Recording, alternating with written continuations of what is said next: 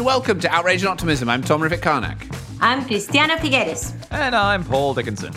This week, we discuss Republicans and climate change, faith and climate change, and big news for climate philanthropy.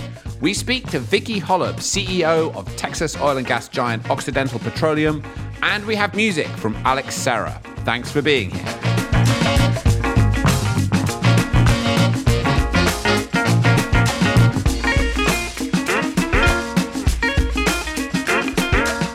So, guys, back to normal delivery now this week. No race to zero. We're back to just your day to day outrage and optimism. We're thrilled you stayed with us, everyone. Hope you enjoyed it. But uh, we're back to normal service. How are you guys doing? You had a good week? It's not. It's not any less exciting, Tom. You're saying back to normal. Honestly, there is no normal. Paul looks it's a little downcast. On steroids. Everything is on steroids right now. A friend of mine said that you, you spend all your time trying to like think of there's this happening and there's that happening and then we're going to get back to normal. But there is no back to normal. Uh, we, this is the one thing we've learned that change is the eternal present and we should always be ready for it and grow. Thank you, philosopher Dickinson. All right. Well, the next time we put a mini series in, we're going to have to, this. The music is just going to have to be basically boom, boom, boom, boom, boom, in order to keep the the tempo going up again. Right. Okay. So, um, as we set out a few weeks ago, um, we are going to dive in to some key issues that are coming up in climate change at the moment. We can't cover everything in these podcasts. There's so much going on, and that's a good thing. Plenty of reason for both outrage and optimism. But we're all going to sort of dive into the things that have most caught our eye in the last week on climate change. And this week, we're going to start with you, Mr. Paul Dickinson. Oh, really? Okay. Well, um, I'm just going to tell you a little story that uh, in in my in my not very illustrious career, but I was once uh, at a, a, very fancy lunch uh, with a with a famous billionaire, and um, he he he started off the conversation. There were all these people around the table, and he said, "We must have taxation and regulation, uh, or else nothing will change." And there was a bit of a pause, and then he repeated himself and said, "We must have taxation and regulation, or nothing will change." And then there was a bit more of a pause because everyone was surprised he repeated himself. And then for a third time, he said, "We must have taxation and regulation, or else nothing will really change." But I just before I tell you my, the rest of my story, do you agree with that, Christiana and Tom? Um. Well, I, I, would say among other things, yes. I mean, there's no one, you know, truth and one instrument that uh, can account for everything in transformation. But yes, very strongly. I, Not I would, the only instrument. I would rephrase it. I would say, when things change, we will have taxation and regulation. That's sort of so clever. I don't think it makes sense. But okay, so like here's the point of my story. Mitt Romney, we've all heard of him. He's the famous senator with a kind of conscience. No, that's not the right thing to say. But anyway, he's he's extremely uh, uh, credible human being and uh, ha- has taken a, a, noble stance on many issues, I believe. And he actually was being interviewed by New York Times, and he said, he's talking about climate change. And he said, those things we tax, we get less of, and those things we subsidize, we get more of. And it's kind of that simple, right? I mean, as you both know, I've spent 20 years with a lot of other people getting corporations to account for their greenhouse gas emissions. And if there's a cost on them, and if it's high enough, we have all the maths ready to go. Everything will just change. It'll all just change. I just think it's so simple. Um, a former chair of Shell, because we're talking to Vicki Hollub from from from Occidental later. A former chair of Shell, Mark Moody-Stuart, in 2019, I think, said it was essential to have a realistic price on carbon emissions. He was asking why Extinction Rebellion were not backing $100 a ton. So I just think this is the critical thing. And I wonder about the whole race to zero. Is it about putting this into law, get those prices, and we'll just get the change done and, and we'll, we'll be safe again? I'm just wondering if it's that simple. Well, it's that simple if you could get everyone to agree, but we know the big T word is a very difficult word for everyone to agree to. Now, what is um, actually very good news is that in the United States, some some of the Republicans are beginning to move over to putting a price on carbon. As we know, we can put it several ways, but taxing pollution, uh, which is what carbon is, it's both local and uh, and global pollution. Taxing pollution just makes an extraordinary amount of sense because you do put a higher price or you tax those things that you don't want, as you said very clearly at the very beginning. I think I mean, I mean I you know of course you're right Paul and you've you know just there's this little switch down here and if we flick it everything will be fine. Um, but I think the truth is of course that we've known that for a long time right? That if we flick that switch then then we can actually recalibrate the economy around the things we want and get rid of the things we don't want. But it's you know it continues to be incredibly hard to do that I mean I think it's amazing that Mitt Romney is actually stepping up it's a thin list of Republicans that are doing that I was having a chat today with someone in the US who's closely involved in the construction of what will become the kind of package of legislative measures to deal with climate. And and and they said that actually um, what that's going to be, right, is a build back better bill at some point. And the reason for that is because um, they still can't they can't name something like a carbon tax on the bill and have any chance of getting it through even when both houses are controlled by the Democrats. So, so you're right, and it's great that Mitt Romney is stepping up, but it's also appalling and a cause for significant outrage that today, when the crisis has gotten so bad, you still can't put on the tin what it's supposed to do in the US in order to get the bill through because it will just be dead on arrival.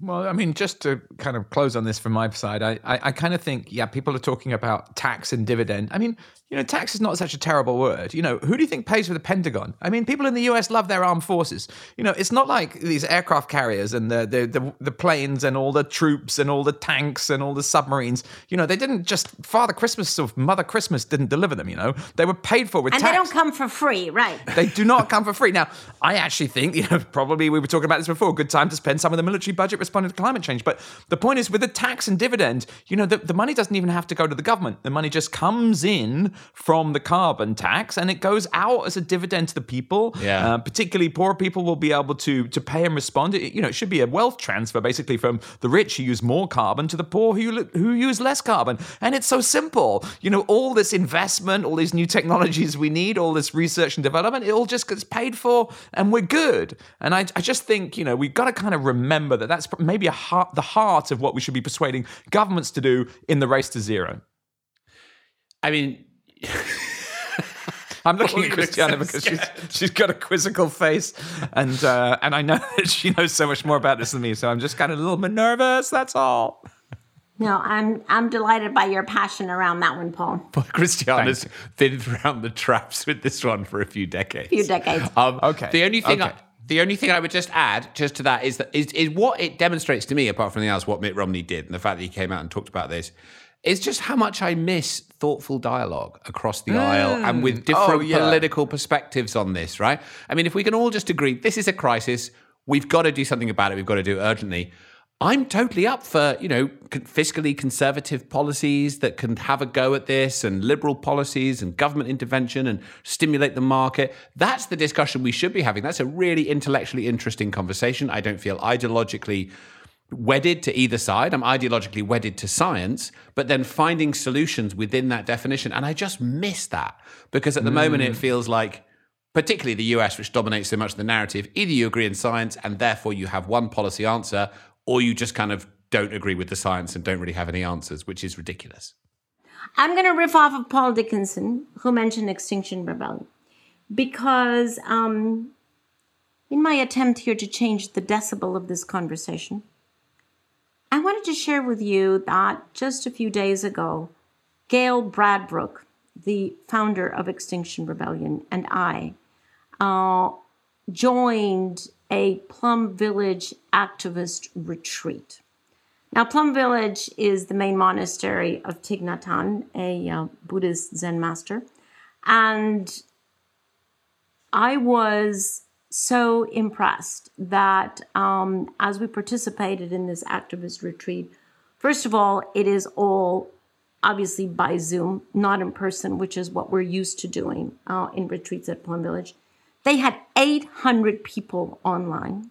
Wow. And what it told me was the thirst that all of us who are working on climate change have for both working out there, right, with the kinds of topics that you were talking about, but also trying to answer the question how do we regenerate ourselves? How do we remain passionately engaged, as the two of you have just demonstrated, but without depleting ourselves? Because if we don't tend to that, we just end up empty vessels. empty in our heart, empty in our soul, empty in our brain, um, and we just empty ourselves. And I was so impressed by the thoughtfulness, and that was the word that you used, um, Tom, how thoughtful, how you miss thoughtful conversations. What a thoughtful person Gail Bradbrook is. We had a conversation, the two of us, with Phap Linh, who is one of the um, leading monks at Plum Village. And I was just, again, we've had Gail on this podcast, but I was just so impressed by a woman who is passionately engaged on these issues, as we know, but also very, very aware of the fact that she and all of us need to take time and intent and intentionality to regenerate ourselves. And I was just, you know, bowled over by her depth and um and the yeah and the, the profound um, thinking that she puts in there, which leads me to um, give a shout out there to faith groups who are uh, calling today for Rise for Climate Justice. And how fantastic is it that now, five to six years after um, the Paris Agreement, this is now pretty well established. This is the, that controversy that we had before 2015 between those who believe in creation and those who believe in evolution. That has actually, not for everyone, but substantially, we have resolved that by agreeing that we all have a responsibility to care for our home planet. And that is where so many faith and spiritual communities are um, actually so deeply rooted in to call for that awareness as well as, in this case, for climate justice um, for everyone who will be so negatively impacted by climate. So, yeah, I just wanted to give a shout out to Gail, to Plum Village, to Rise for Climate Justice, to that whole piece of thinking that, um, you know, all of us, we, we don't take enough time to acknowledge um, and and really be um, in tune with that other kind of energy because we tend to spend a lot of time in the excited energy and you know the three of us can get yes, really yes, excited yes yes yes yes um, yes we can but um, but there's also this other piece of of energy that is necessary in order to continue in the mission Yeah. I, I so agree with you and, and thank you for for raising that. I mean I think that and that's such a cause for optimism that those things are kind of integrating and they've been doing it for a while, right? All the way back to 2015 and Tessa Yeah. Tennant and our voices, but and and also on Gail, I mean I think that I don't know if you guys well we went together, Christiana, to one of the Extinction Rebellion um, rebellions in central London. I mean, obviously not so many happening recently. They felt so different to many previous activist engagements. They felt joyful. And I think much of that was Gail brought a really different vibe. I mean, obviously, she would say it's decentralized, Totally. lots of leaders, but she kind of set a tone in how she thought about that and presented it. And and when that then gets manifest, I think it really it's it's directly connected to the effectiveness of the action, the quality of the engagement, and you really see that in her. And and I and I, I mm. really hope that now this kind of engagement more with faith and climate can take that to the next level because it just feels like it's such rich ground. Mm. Yeah, I mean, the the the, the genius, if you will, of r- religious thinking is its holistic thinking. I mean, I I was brought up in an atheist household, right? But I mean, religious people they don't have the perspective of, of an economist or a politician or a negotiator or a business person or an investor. You know, the religions are interested in all living things. You know, both present and future, and and for better or for worse, religions are sort of brave enough to question actual human purpose and you know, I think there are real issues about, you know, rich people hoarding money and commercial individualism kind of causing us harms against each other, you know, and and you know, other living creatures. And um yeah, it's it's it's it's it's as an as as someone who doesn't have faith, I still um, sort of treasure um, th- that holistic comprehension, which I think the Enlightenment Yeah. world has has you know taken away from us. I make this joke, you know, we learn more and more about less and less, and now we know everything about nothing, you know, and and we can we can help learn from the religions a little bit about kind of you know the the the the the, the sort of eternal truths, which, to your point, Christiana, can can help nourish us. Because I totally know what you mean about that kind of frantic. I mean, we last week it was the race to zero, and it's probably not so easy to say. Exactly. It's probably not so easy to say awareness of the concept of zero, but they're both important. yeah. Um. Um, um. let's do one together, Tom. You ready? Um Beautiful. Beautiful. See, we don't do Yeah. that enough. All right. So we have had Tom. We've had two very good reasons for it. Well, Paul's was a little optimistic, a little outrage, you know, optimistic about Republicans. Outrage hasn't happened. Christiana, that was, I thought, deeply optimistic. And I have one uh, which is optimistic as well. And that is that our good friend, Andrew Steer, the CEO of the World Resource Institute, many of us have known him for many years, has been appointed by Jeff Bezos as the CEO of his Earth Fund. Now, we we have known, you know, we've sort of seen this one from multiple sides, of course, because we have a partnership with Amazon in creating the climate pledge. Christiana, you talk regularly to Jeff about, you know, the fact that he's engaging on climate and all these things. And this Earth Fund is a big deal, right? You know, it's $10 billion, which makes it the largest fund on climate by a significant margin. Um, you know, to be spent over this decade. To be spent- The critical, Yeah. decisive decade. Billion a absolutely. year using just basic maths. Time, yeah, well, well, timescale not defined yet, but but short, right? And So I've got that wrong, issue. but I was just Yeah. thinking like 10, 10, you know. But Yeah, okay, yeah, yeah. Well, it may, maybe it will be, but who knows? Um, and I just think that the reason this is a real source of optimism for me is a few things. Number one, um, you know, there was a bit of sort of um, pushback that the Bezos Earth Fund wasn't bigger, but hey, 10 billion is massive in making an impact on this issue at this critical moment. Who knows where it will go next, but I think this could really be transformative. And the first round of grants that was 900 and something million, which has already gone out the door, um, we are already seeing having an impact.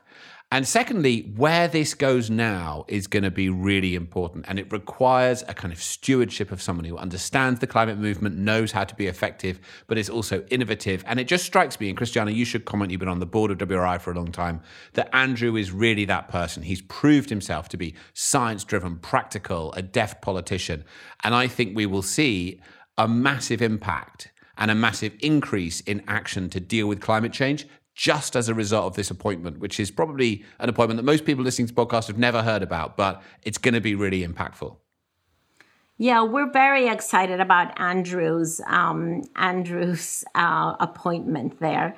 Um, it's been a long time coming. Honestly, the uh, you know the the the power behind uh, the throne over there uh, has taken a long time and interviewed many many people, and they were really intent on getting the right person, a person who is fully knowledgeable in the climate space, who is creative, who is innovative who has broad respect from everyone in the community, um, who knows about finance, by the way, and who knows how to best optimize the impact of philanthropy uh, in the broader financial or climate finance space. Um, let's remember that he comes from the World Bank, where he was uh, for a long time. And so he has dealt with all of these issues from many different perspectives. And he is very creative, um, always has a good sense of humor, and, um, and is definitely an optimist about what more we can do. So, um, so very exciting, very, very exciting to uh, to see Andrew take over the Earth Fund. The WRI has benefited enormously from having Andrew there, um, and I'm sure they are now uh, pretty. Uh, pretty quickly finding the next CEO there, but um, WRI is in a very good position. And um, we're going to be very benefited. Everyone is going to be very benefited by Andrew's leadership over there. Yeah, and I mean, just uh, just on the more general point, I'd I'd love to you know really um, give a shout out to the to to the billionaires who put billions into climate philanthropy because you know I've spent 20 years working in NGO. I think NGOs can do incredible work. They need to work in partnership with the whole rest of society. You can't kind of do it on your own, uh, but you know, it took me a while in the NGO world to learn that the thing that makes things happen is money. Uh, and so, you know, you've got incredible philanthropists, uh, Michael Bloomberg, Chris Hohn, now Jeff Bezos, and there are so many other billionaires in the world who, which, this is shout out. This is shout out to the billionaires. Um, join, uh, the, join the, the race to zero. Uh, put some of your money into action on climate change. You'll never regret it, and neither will the next thousand generations. Thank you. Amen.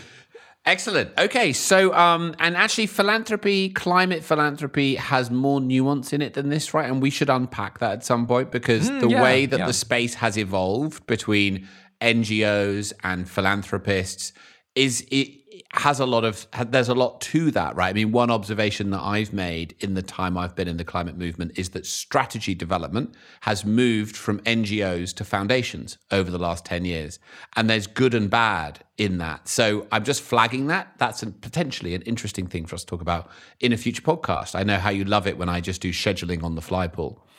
You didn't um, interrupt me this time, so it's fine. So, we have an interview for you today, and it is a fantastic one. Uh, today, we are uh, bringing you a conversation that we had just yesterday. We're recording this on Wednesday. You're listening on Thursday with Vicki Hollub, the CEO of Occidental Petroleum, the Texas oil and gas giant. She is the first and currently only female CEO of a major oil and gas company. But Occidental, or Oxy as it's known, uh, is also the first US oil and gas major to announce their strategy to reach net zero emissions across scopes one, two, and three. Paul, would you like to explain what scopes one, two, and three means? I would love to. Clay, could we have some tiny little explanatory music?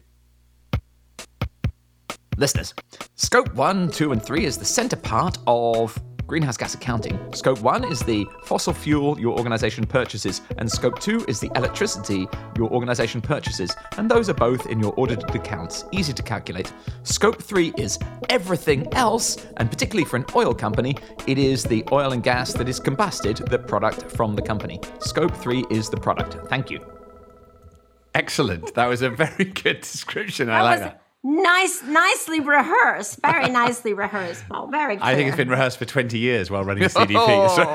So- Um, so anyway, so Vicki joined Occidental in 1982, and so she's been there for obviously clearly a very long time.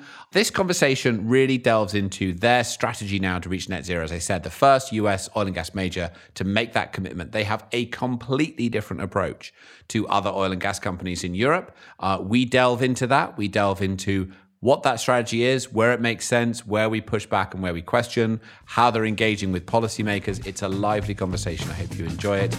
Here's Vicki Hollub.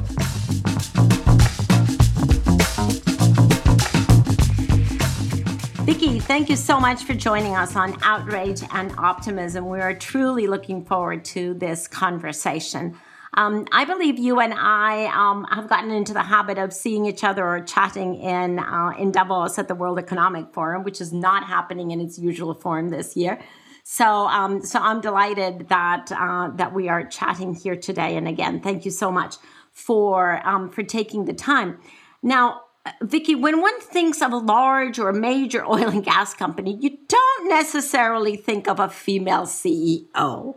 And so, you know, my first thing is congratulations. Uh, you became the CEO of, uh, of Occidental way back in 2016, which by now seems like, you know, dinosaur time.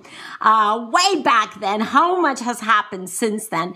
And is it true? Is it correct that you are still the only female CEO of a, of a major oil and gas company?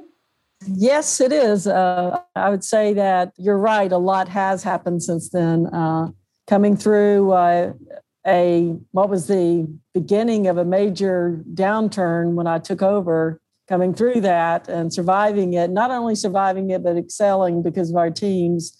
And then we get to um, to what was just one good year, and then suddenly we're into this price war, then pandemic, uh, and then um, social unrest and all sorts of things have happened. Uh, we did a major acquisition, and we did the transition of that, and and now we've we've really started a transformation of our company. So I don't think there are too many things on the list that CEOs see that that I haven't been through already.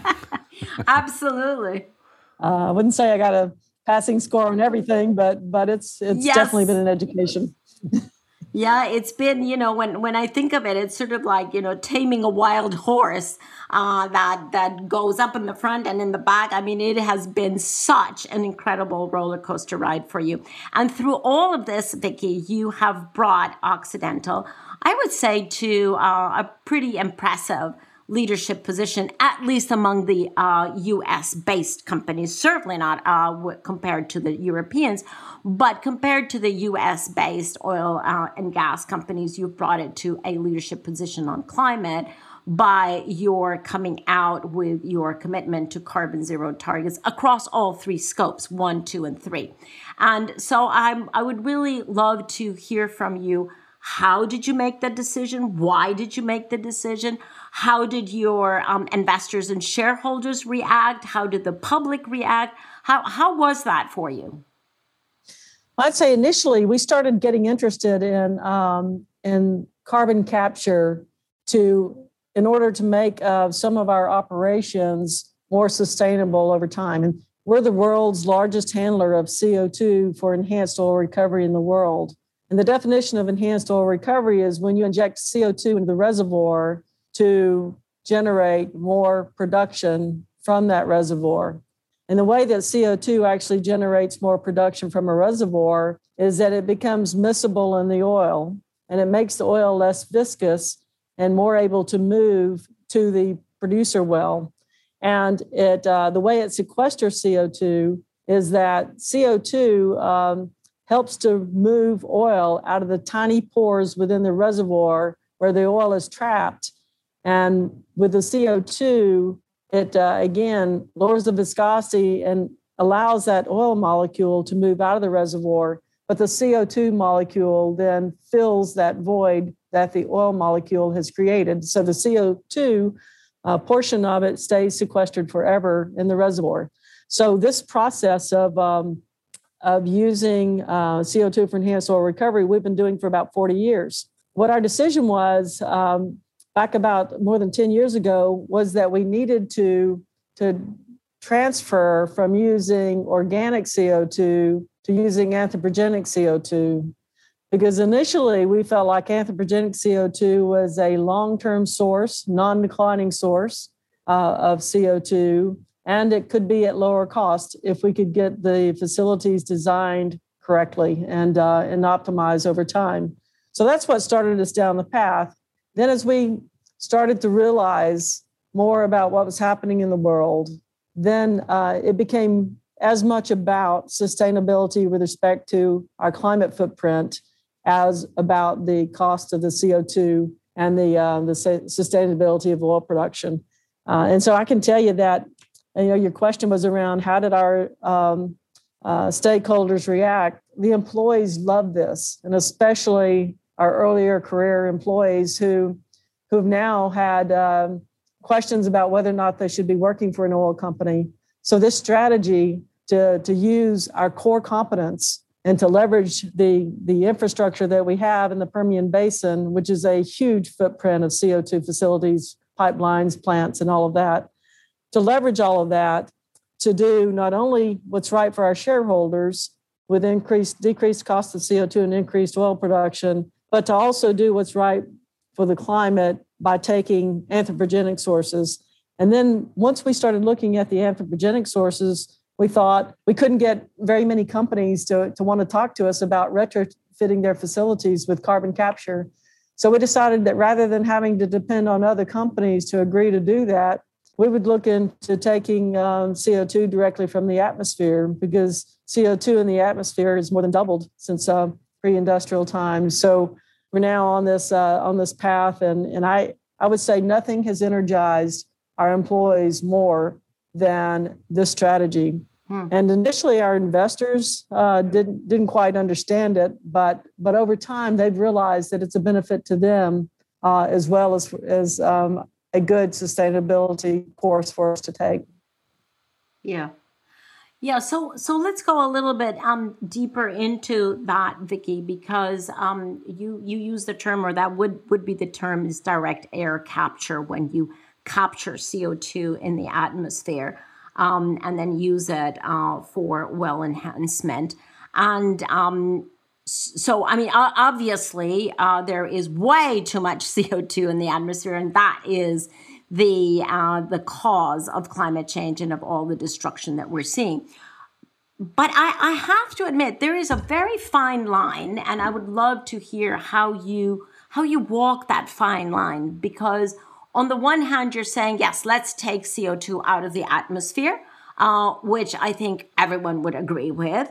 But then you're also saying, and the purpose of that is actually to do um, oil well enhancement. And so I would I would argue there are those who would say, wait, wait, wait, you can't really take CO2 out, which is the problem with climate change, and then use it to take out more fossil fuels or oil in this in this case which is the uh, one of the major causes of climate change so that's a very fine line there and i would love to hear how do you walk that fine line um, I, especially if um, if you're expecting to have some subsidies government subsidies from that how how do you walk that line and be able to give a compelling argument to um, to the public sector that they should actually invest in this?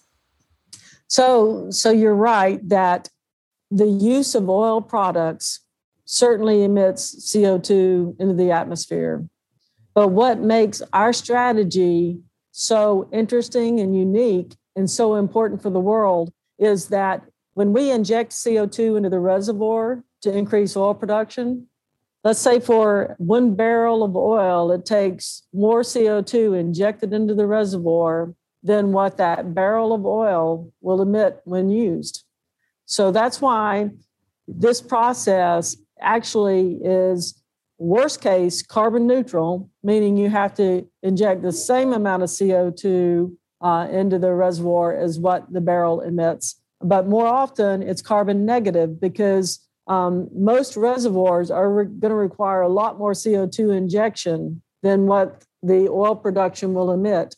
And that's to us right now, that's the biggest challenge we have is to help people understand that concept. If people can understand that concept, they're going to be really excited about what we're doing because what we're doing is uh, there's no way to shut down oil production right now today. Because if we did, we would have no telephones, uh, no, no, cars, no televisions. A lot of uh, our medical products wouldn't be able to be made.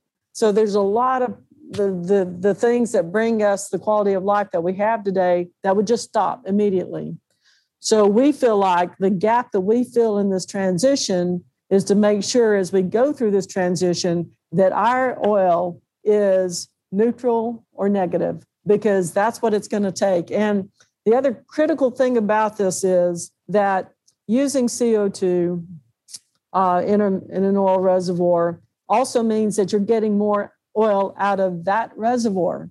So if you look around the world, when um, in most reservoirs around the world, only about 10 to 15 to 20% of the oil in those reservoirs is ever produced. And so you leave 80% of the oil in the ground in those reservoirs. We can recover more than 70%, up to 75% of the oil in a, in a in the reservoir, we can recover using CO2. So why is this important? This is really, really important because the um, to ensure that as we go through this transition, that the the de- extended development that we have over time can be slowed down and eventually stopped.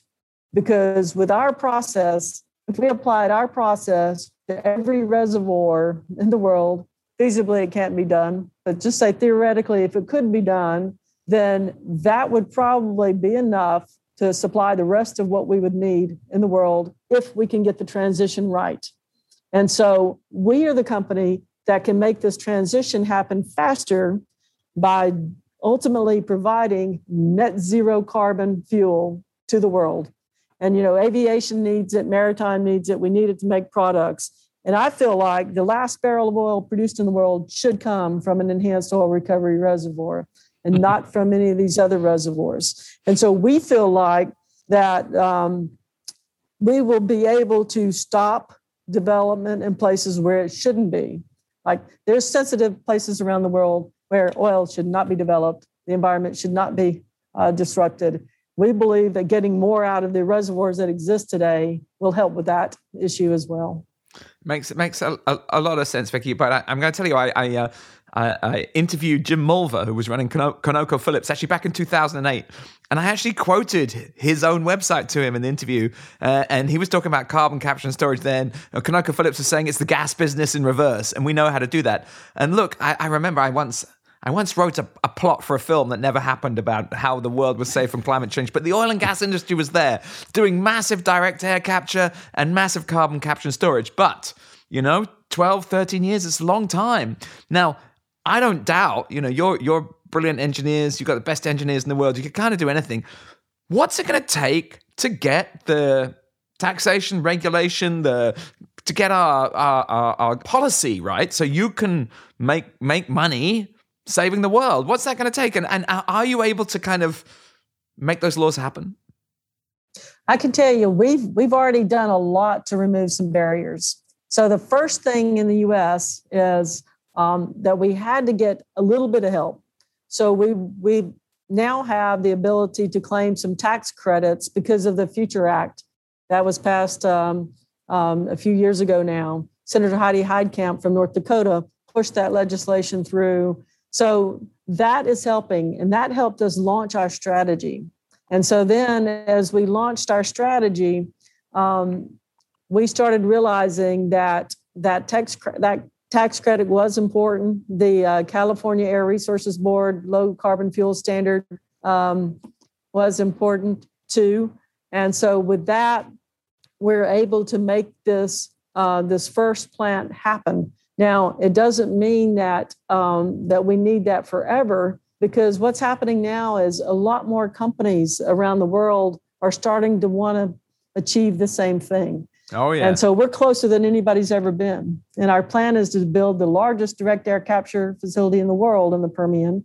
United Airlines wants to get to uh, net zero by 2050. So they need offsets. So now we believe that we're going to be able to do this with with partners who care as much as we do and who are willing to uh, to go down a path to become carbon neutral and that's how we make this work okay Vicki that's a brilliant answer but i got one more question for you have you got shareholders you can go to who you say look you know we we know we need this capital and it's going to be you know five ten years before you see a return on it can, can you do that oh no no we can't do that we cannot do that.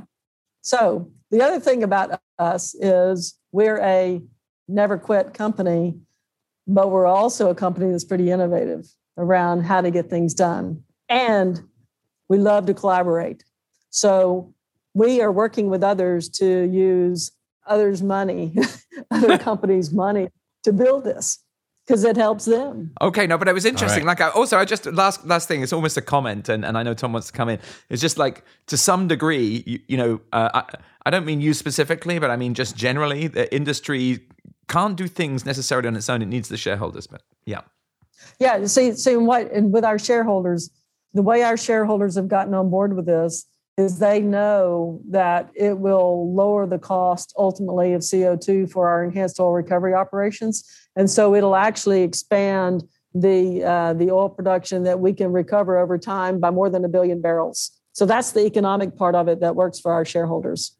Okay. No, the, the engineering prowess of, of, of, the oil and gas industry is, is remarkable. It's, my, my family's all works in oil and gas, so I kind of grew up with some of this stuff. So it's, it's very interesting to talk to you about it. So I just want to ask you a question. I mean, I have to confess, hearing you talk about your strategy, um, I'm I I'm a bit confused in terms of how I should respond to it, right? Because it's so different, right? Most companies say if we're producing this polluting fuel, we're going to change our revenue models and change it in this way. Whereas you're coming at it from a completely different perspective. We're going to, we're going to keep doing what we're doing, but we're going to find this other method to mitigate the impact. And you've said yourself, climate change is a threat. We need to do what we can to get on top of it. We need to reduce emissions. And you've made a distinction, not reduce fossil fuels, right? So you've created that distinction. And, and that you, it's an interesting approach that you're taking, right? It's it's complicated for people like me that come from this climate perspective, but it's interesting and I'm keen to learn and listen. But one thing I would say that you are absolutely going to need to deliver this is public trust, right? Yes. You're going to mm-hmm. have to have stakeholders in society that trust what you're saying and believe that you are authentic in your attempts to really do something serious here. And you're coming from a legacy from a company. The you know the unfortunate reality is that the oil and gas industry, potentially including Occidental, have a long legacy of not being completely clear about the facts, lobbying against the reality of trying to do something about climate change. And so trust is low, right? So, first, I would love to know generally how you rebuild that trust to the point where you need it to be. And second, I'm really curious. I mean, you've made a commitment to be transparent about where trade association membership might diverge from your corporate position. But you're also still giving significant money to people like Senator Jim Inhofe and people like Senator Ted Cruz that may have significant areas of overlap with your own interest, but we're never going to deal with the climate crisis while they're just sitting there in Congress and stopping things from going through. So if you're going to be a leader at this most critical moment, no one else is going to step up and say they need to change their path. How are you going to make that happen? Because without that, the public trust is not coming back. I, I, will just be completely transparent with you about this. Then, um, you know, we're a member, we're members of the American Petroleum Institute, and um, and I can say that the main reason we're members of the American Petroleum Institute is because it has this phenomenal program for safety in offshore operations. That's why we continue to be a member. I can't say that we agree with all API says or does. Um, and I don't want to differentiate on any of that right now. But um, but it's the safety is the reason that we feel API has some credibility. They have credibility around the all the way that ways that they have made our industry safe over time because that's a collaboration of all the companies working together to make people safer and to help the, the environment from an emissions in our operation standpoint. So we should respect them for that. Now, with respect to yeah. some of the people that we've in the past donated um, money to uh, or uh, for for their campaigns, I can say right now we're we're not doing donations right now, and we are going to hold people accountable for their behaviors and what they do. And so, in this upcoming cycle, uh, the next uh, time that we start to resume our donations, we will take into account what people have done and what they may or may not have incited uh, we're going to use some very thoughtful judgment around that. Um, and we have always supported people who supported our industry, but also we've aligned with people across the aisle too. We've uh, we have some Democrat friends that that have done more for our company than some of the Republicans actually. And I mentioned uh, earlier Senator Heidi Heitkamp. There's nobody in my mind that's done as much to uh, to help further carbon capture uh, than she has because she understands it. She was a part of a program uh, where that was done before. And uh, so we support the people that we want to support the people that are doing the right thing. And and we didn't get it right every time in the past, clearly, but but we're going to try to work harder to get it right on a go forward basis. Okay, no, that's thank you for that. And I and, I, I can tell you one other thing that we are doing because you're right about it. There are things about our industry that I love. I love the technology as as you were saying, that's been developed by our industry historically, all the things we've been able to do, the places I've been able to work. I was able to work in Russia and Venezuela and Ecuador, in the jungle in Ecuador. And uh, in Western Siberia, I was not in Moscow sitting in some plush place, assuming that they have those in Moscow. I was in Western Siberia and uh, I was there in minus 40 degree weather. And I, and I've been through a lot of things in this industry that were just amazing. I went there I went there right after the fall of the Soviet Union, so it was an incredible time. And I've seen what our industry can do right, but I've also seen what our industry has done wrong. And we've used the wrong excuses for the things that we've done wrong. And uh, now, what we're trying to do is open our company up and make ourselves more uh, transparent in what we're doing. And so I would say we have a very good relationship working with the Environmental Defense Fund we're a member of the um, Carbon Capture Coalition. Uh, we're a member of OGCI, the Oil and Gas Climate Initiative. So we are trying to partner with those that, um, especially with those that have, may have a different view. because quite frankly, if we don't bring people in that have a different view than than what we have, we're never going to get mm. better. We're never going to mm. see the things that totally we're doing true. wrong. Yeah. So true, so true. Yeah. Th- thank you for that. And, and actually, I, and I agree with your point. Right? I mean, I grew up all over the world in remote places, and it always struck me that that people were driven by this kind of desire to go to remote places, which is such an interesting contradiction between then looking for oil and the implications of that. But just one follow up to your very helpful response.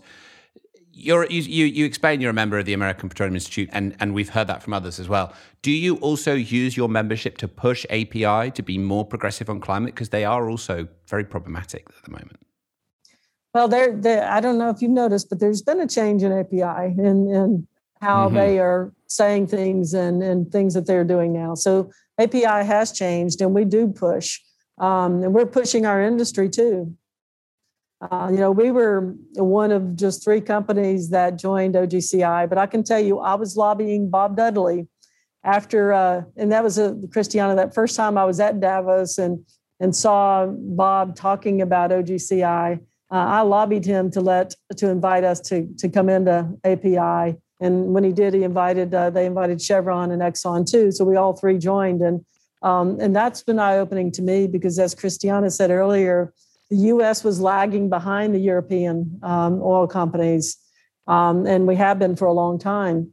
But but the way we've caught up is you're right is our strategy is different. We're not going to to build and provide solar or wind. We are using solar and we'll continue to expand our solar footprint in our own operations, but that's not our core competence. What we feel like we can do here is, as I said earlier, there's a gap that needs to be filled during the transition period because oil will be here for a while. So why not make sure that we're making it as low carbon and preferably no carbon as we can during this transition?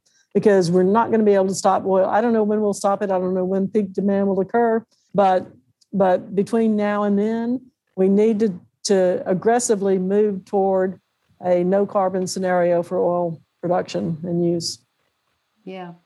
Um, but to get back to API, and you said you asked us whether we had noticed changes in the API. Definitely, we, uh, we the news that uh, the American petroleum industry uh, is uh, actually moving toward the institute is probably moving toward a price on carbon is very new for them, and this is total speculation, admittedly. How do you think API will be um, changing perhaps its positions, or how do you think they might be working over the next four years under a Biden administration? What what sort of changes would you expect from API?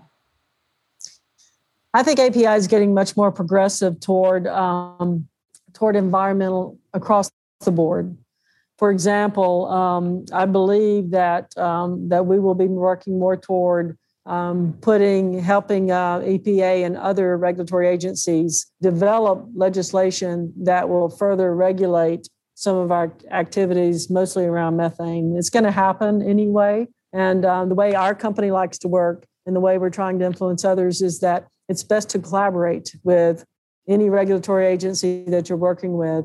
And so I'd yeah. say that in the US, in order to get the credits from the Future Act, you have to have an MRV plan. An MRV plan means monitoring, recording, and verification.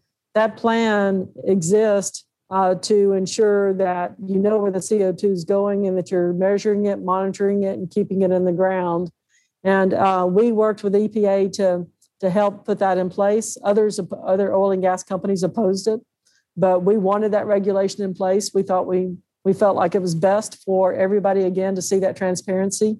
And, and to us, it's all about collaboration. It's all about opening ourselves up so that regulators can really see what the real issues are. And then we can work to develop the best practices and regulation that that that can achieve our goals. All of our goals mm-hmm. is to to eliminate methane emissions. Um, and it, but it's it's hard to do and we're using best ava- available technology today. We've reduced our uh, methane emissions by or emissions by 40% over, over the last couple of years, but there are more things that we need to do there. So I believe that you know API will certainly work, I think, with the, the administration on ensuring that that we advance regulations in the United States. And Vicki, just a tiny point. Thank you so much for that. But uh, just to say, as a scientist I know who's very uh, good on all of this kind of stuff says that actually most of the scientists are saying we need biomass carbon capture and storage at the most enormous scale. That is to say, we need to grow things and pump the smoke under, underground. Um, I know that's not exactly your plan Pump right the now. carbon. Pump the carbon. Thank you. The smoke. Sorry, that's Yeah. a slightly Very- non- very technical non-technical term, Um, but but seriously, uh, if and you know. It may well be that governments around the world putting enormous resources into biomass carbon capture and storage in five or ten years, and I'm sure they'll be uh, knocking on the door of whatever oil and gas company is is the expert in that technology, which looks like it might be you. But thank you. Well, yeah, we we want to be a part of anything like that because we have the we have the skills and experience to make it happen, and so we do want to be a part of that. And we're excited about anything, and we. And I'm sure you all know this, but most models show that without a significant amount of carbon capture, we cannot Yeah. achieve our goal of limiting, you know, Yeah. global warming to two. We have to have a lot of this, and we have to have a lot of things happening. That's why the the solar plant that we have in the Permian when we built that back in uh, 2019 and put it online, it was the largest uh, solar facility powering oil and gas operations in our country. So, so when we go, we like to go big, and uh, so we that that actually, I, and just an aside, our solar plant worked flawlessly during the uh, the winter storm that we just had. Um, you're you're so right about the scale, right? The scale that we have to reach, and to that we would say scale and speed, because it's not like we can wait to capture this, you know, ten or twenty years from now. It has to be like ASAP. Um, and the IEA has been pretty uh, clear about the fact that uh, in order to get to the ambitious 1.5, which is the maximum temperature rise that would protect uh, human existence on this planet, we, we would have to capture 10 gigatons of CO2 per year. 10 gigatons, which is where, you know, I, I come back to your point about collaboration because there's no way that one single company, you know, with, with the most fantastic um, engineering skills that you have is going to do that. Uh, it's just an, uh, a very, very daunting task to do that. And as Paul says, a lot of that uh, can and should be captured by biomass, but we probably need uh, negative um, negative emissions, as we call them, or or carbon capture as well. Um, so what? Uh, you, well, we started this conversation talking about what has happened in the past five years, but oh my gosh, Vicki, how much is going to change in the next five years? Uh, probably the most. Uh, the, the speediest change and transformation that this industry has ever seen. So, buckle up for an incredible rodeo ride here.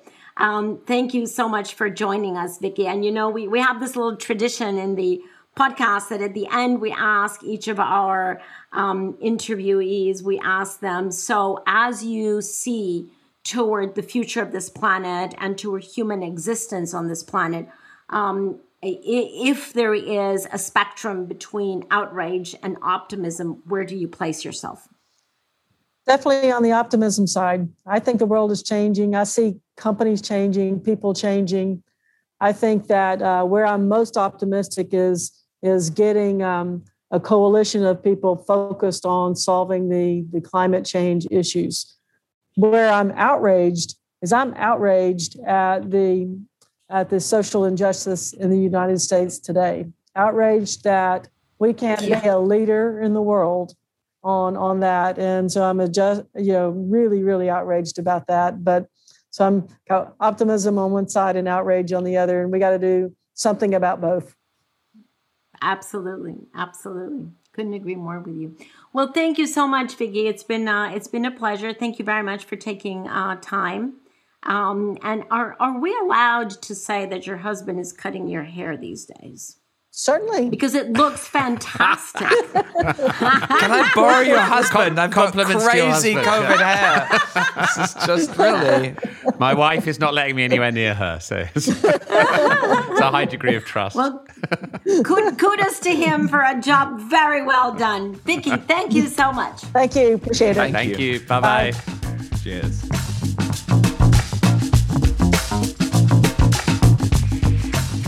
So, I mean, how amazing the people we get to talk to on this podcast and Vicki Hollub just in such an interesting position. And we said earlier in this conversation that we missed having interesting and thoughtful conversations with people who potentially had different perspectives than us. And really, here was one, right? And I really enjoyed hearing this completely different approach on the work we're doing. What do you guys leave that discussion with? I was really struck by her frankness in one particular regard. Uh, she said, and people will remember this, but let's just see, you know, say it again. I've seen, she says, I've seen what our industry can do right, but I've also seen what our industry has done wrong, and we've used the wrong excuses for the things we've done wrong.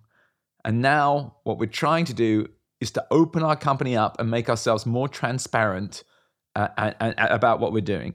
And I think this is this is really critical. Um, there was, uh, well, there is a, a, a, very large lawsuit actually from this, a few cities, including the city of San Francisco and Oakland, um, against oil and gas companies, um, seeking reparations for sea level rise and the cost of building seawalls around San Francisco and the airport and such like. But the point is that, that I've read the, the text quite carefully, and, and it does allege wrongdoing by the companies, particularly seeking to, um, you know, upset the debate uh, about climate change. And this is historically, uh, you know, that, that, that, companies have, have, have sort of funded disinformation. But I detected that uh, she is keen to put any of that that may have been by her company or other companies behind. And, and she seeks to, in your words, Tom, rebuild trust and find a new basis um, for uh, her, her, company to move forward in, in service of, of their shareholders, their customers, and society. And uh, it, it, she sounded like she means it, and I hope and believe she does. I was um, I was quite impacted um, by yeah by her sincerity. Uh, she truly she, she's not playing games here at all. She is very sincere about the choice that she and Occidental have made. And um, I was struck by how difficult it must be for oil and gas companies right now because if you're a coal company well you know there's there's little to speak for you. Yeah. uh, but if you're an oil and gas company then the the horizon is so much more complicated because obviously you want business continuity for sure. Um, and the question is how do you do that uh, obviously, you want to be on the right side of history. Um, but the question still remains how do you do that? How, what is the transition? I think most oil and gas companies have realized or are realizing that a transition is necessary. But do you transition the way that she has chosen by um, absorbing CO2 out of the air and injecting it into wells with all of the difficulties that we very frankly spoke to her about there? Um, or do you transition by investing much more and increasingly more of your disposable capital into the new energies, into renewable energies? Um, you know, you, you could make strong arguments on both sides. And um, ultimately, what I'm almost guessing that for a while, we will have some companies aligning around path A and some companies aligning around path B. How long that will take um, and how many, you know, path A1, path A2, path B1, path, you know, there will be sub paths under that, but those are basically the two broad directions. Um, I I don't think it is. Um, I don't I don't think we can avoid having those two approaches move forward, probably side by side, until one gains much more traction. And traction, I would define a social license to operate for sure, social pressure, um, but also um, shareholder and stakeholder value um, stranded asset perceptions, all of those things will um, will come to bear. But what a difficult position right now to be the CEO of an oil and gas company, knowing that you have to move into the future and moving into a completely unknown terrain. Yeah, I mean it's it's it's it's very um, like you, Christiana, to see it from a compassionate perspective to the individual that sits in a different spot, and I think that's very much to your credit. I mean, it's I mean really for the first time since John D. Rockefeller, these these these CEOs. I mean, since then it's kind of been who can drill the most or holes in the ground and suck the most out, right? And the the game has been, you know, where is the oil? How do we manage the distribution, etc. Whereas now it's completely different. It's how do we manage a totally uncertain future which um, everybody is diverging on, as you said.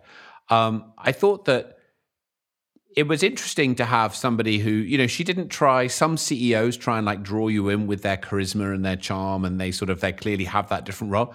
Very straight back, very clearly playing very straightforward from a to. I mean, kind of Johan Rockström vibe, very different, obviously, but a sort of like this is the thing, this is what's happening, here's how we're going to try and solve it which you know arguably is is sort of what's needed at this moment.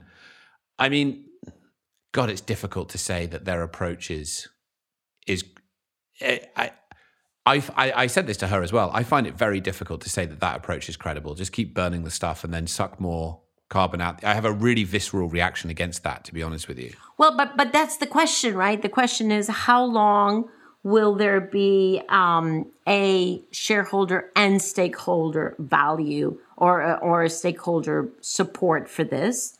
Um, how long will there be uh, capital that is willing to be invested in this way? How long will it be perceived as a low risk uh, move into the future? It's it's clearly the moment is clearly not now because if it were, she would choose something else. So she is really moving into a space there of, um, I would say, into gray space that that is clearly there for these companies, um, and she's moving into that space, having decided what direction they're moving in. I, from our perspective, very risky. This huge plant that she was talking about, from our perspective, you know, I'm like, oh my God, is this a big, huge stranded asset?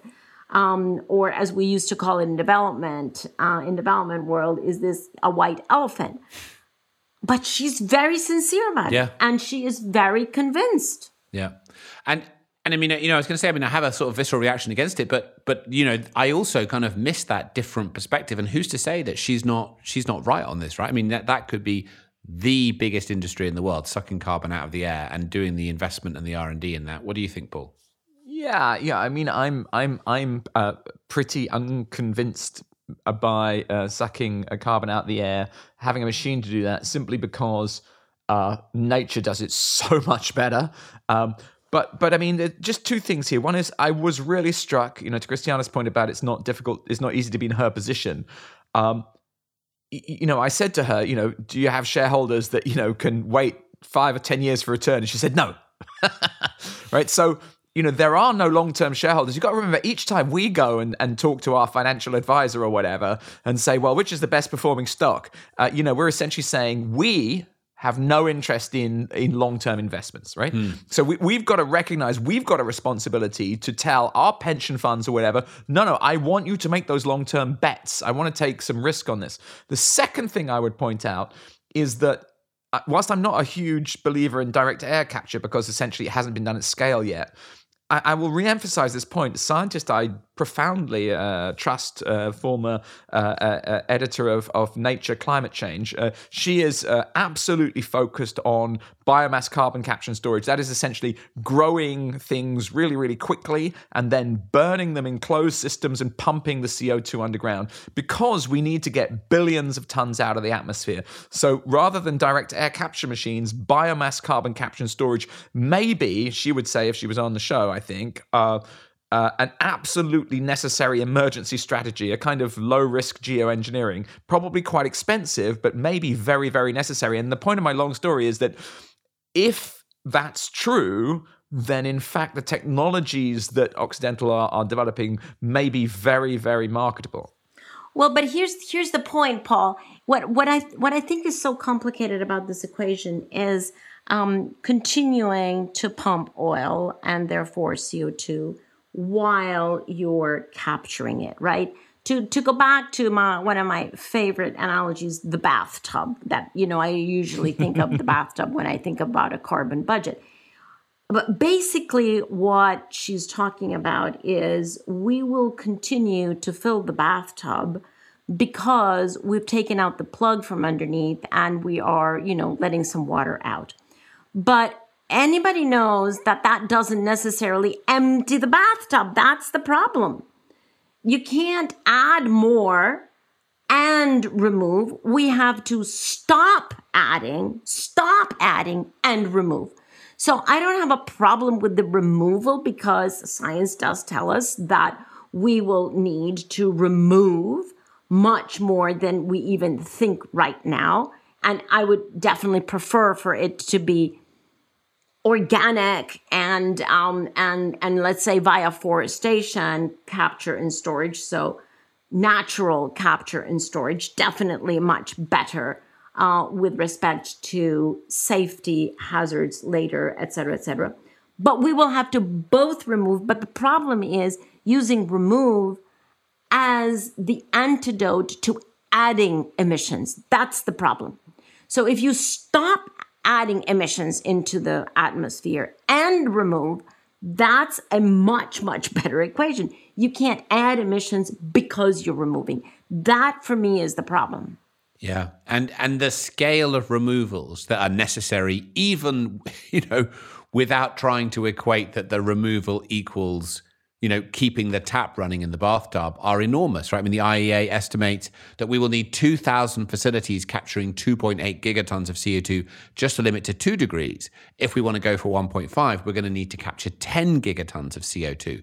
So that's, you know, I mean, the idea that therefore capturing allows us to keep emitting really begins to fall apart. But Christiana is, as ever, right. Um, a very large scale uh, uh, bringing back of nature at something like it was before humans chopped it all down would actually uh, sequester that amount if it's robust enough to deal with changing climate.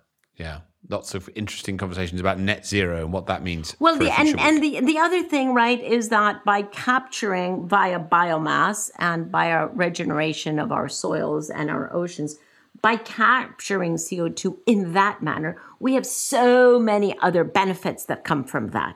Whereas air capture, direct air capture, as was explained by her, and then putting it into wells to get more uh, oil, from a social and environmental point of view, has absolutely no benefit.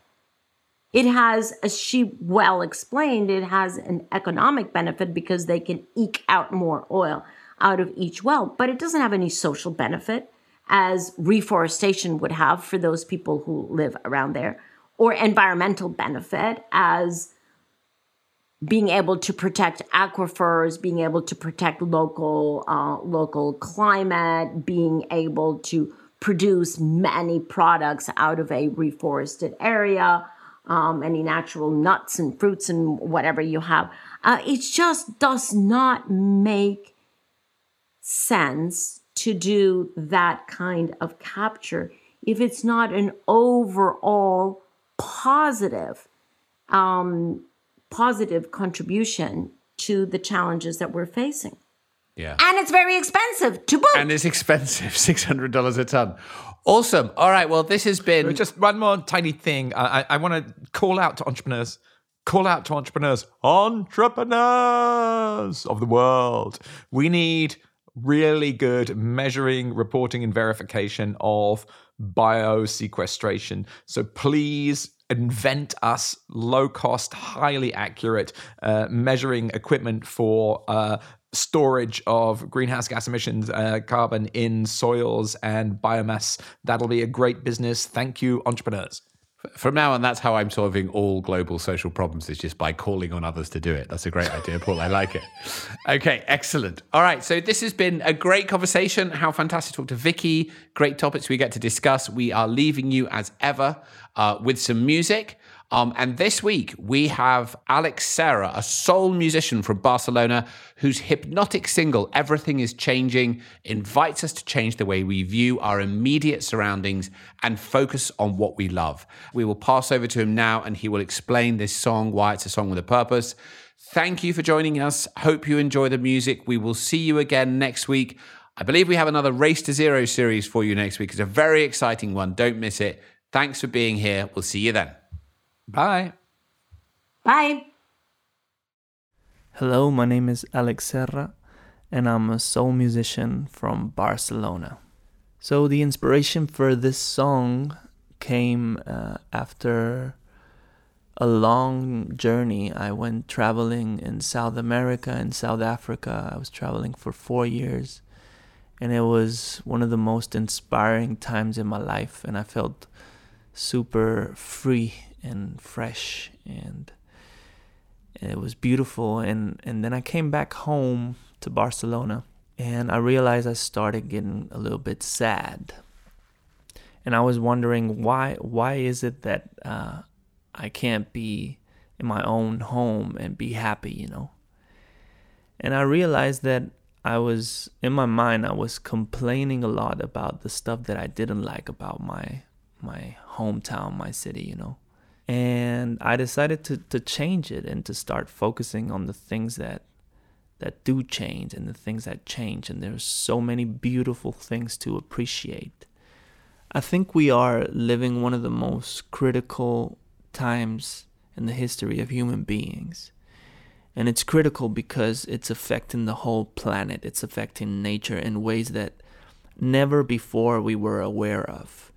I think the pandemic has helped for something. It's helped to realize that we are all connected, absolutely. What happens in China affects what happens in Europe, in the USA, in Africa, everywhere. And so it's giving us the opportunity to start learning how to be more sustainable, to start learning how to grow our own foods, how to become more healthy on our own and this is information that we can start sharing with each other. And perhaps we start realizing that we don't need so much to, to live and to be happy. We got the tools. And, uh, and that's, uh, that's where this song came from. And it's a reminder to focus on what you love and what you appreciate.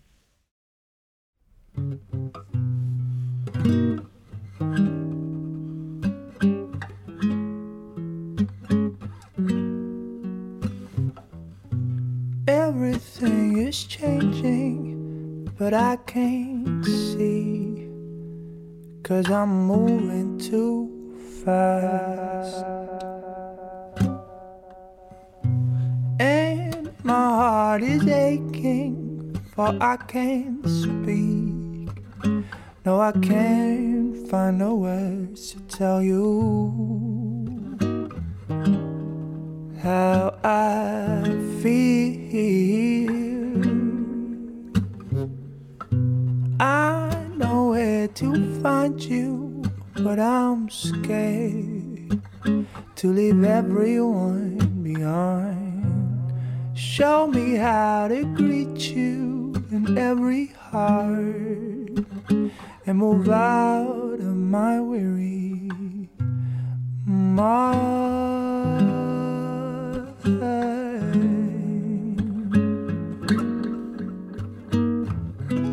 Oh, the miracles will flow before your eyes, my dear.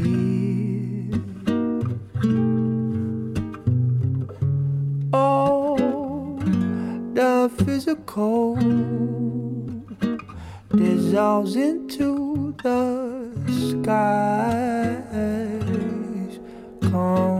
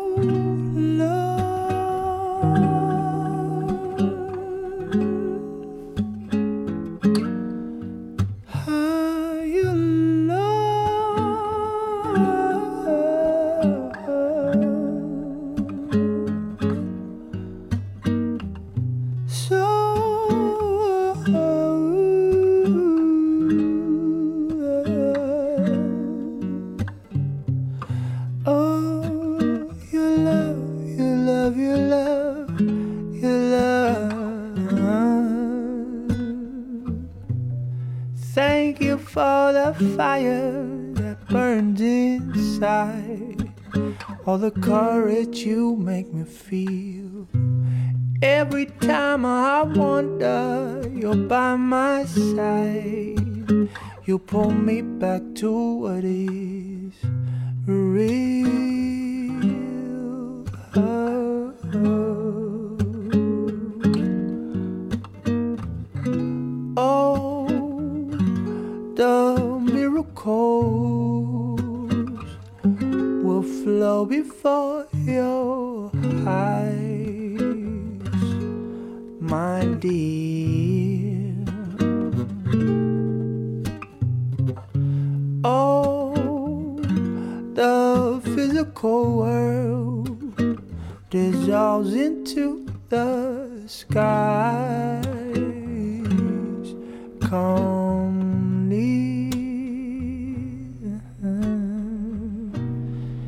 Everything is changing, and now I see all the colors that shine in me, and the time will stop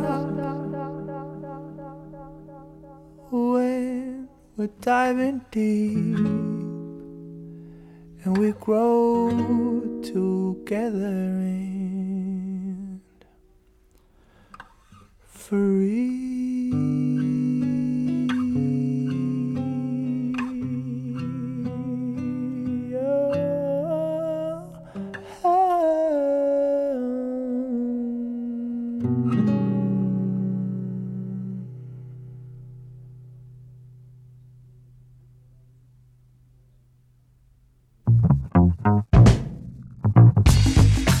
So there you go. Another episode of Outrage and Optimism.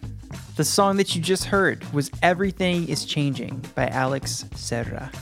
I've been watching all of Alex's really cool music videos on his website and YouTube that he's made.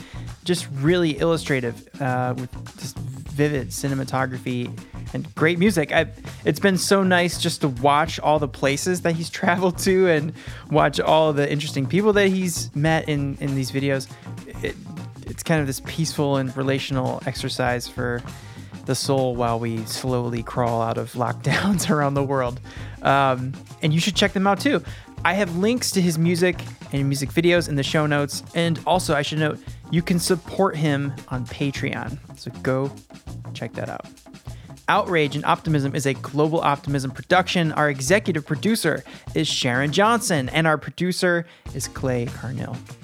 Global Optimism is Sarah Law, Katie Bradford, Lara Richardson, Marina Mancilia Herman, Sophie McDonald, Fran Newman, Sarah Thomas, Sue Reed, Sharon Johnson, and John Ward. And our hosts are Christiana Figueres, Paul Dickinson, and Tom Rivett-Carnac. And special thank you to our guest this week, Vicki Hollub. So thank you to everyone who's been leaving us reviews on Apple Podcasts. You know, we'll be reading some more on the podcast soon, and we might read yours. So have you left your review yet? If you go to Apple Podcasts, tap the stars, type us a message. Maybe we'll read it, you know, read yours next week. Here, actually, I'll read one right now as a teaser. Okay, here's a good one. okay, this is good. Uh, Neb45 said, um, Paul Dickinson should be in stand up. I agree. Uh, many laugh out loud moments on this podcast, as well as outrage and optimism. Absolutely my favorite podcast. Thank you. Uh, I actually forwarded this a screenshot of this to Paul just now on WhatsApp. So let's see if he responds next week. Go leave your review. We're gonna read some. Uh, at Global Optimism on all social media channels is how you'll find us. You can see footage from our podcast recordings, teasers, and trailers for things to come. Lots of excitement awaits you there. So follow us so we can stay connected. Okay, that is a wrap. As Tom mentioned earlier, there is a Race to Zero episode coming next week in your feed. So get ready for that music. that boom, boom, boom. So get ready for that music. And the easiest way to not miss it is to hit subscribe. So we'll see you then.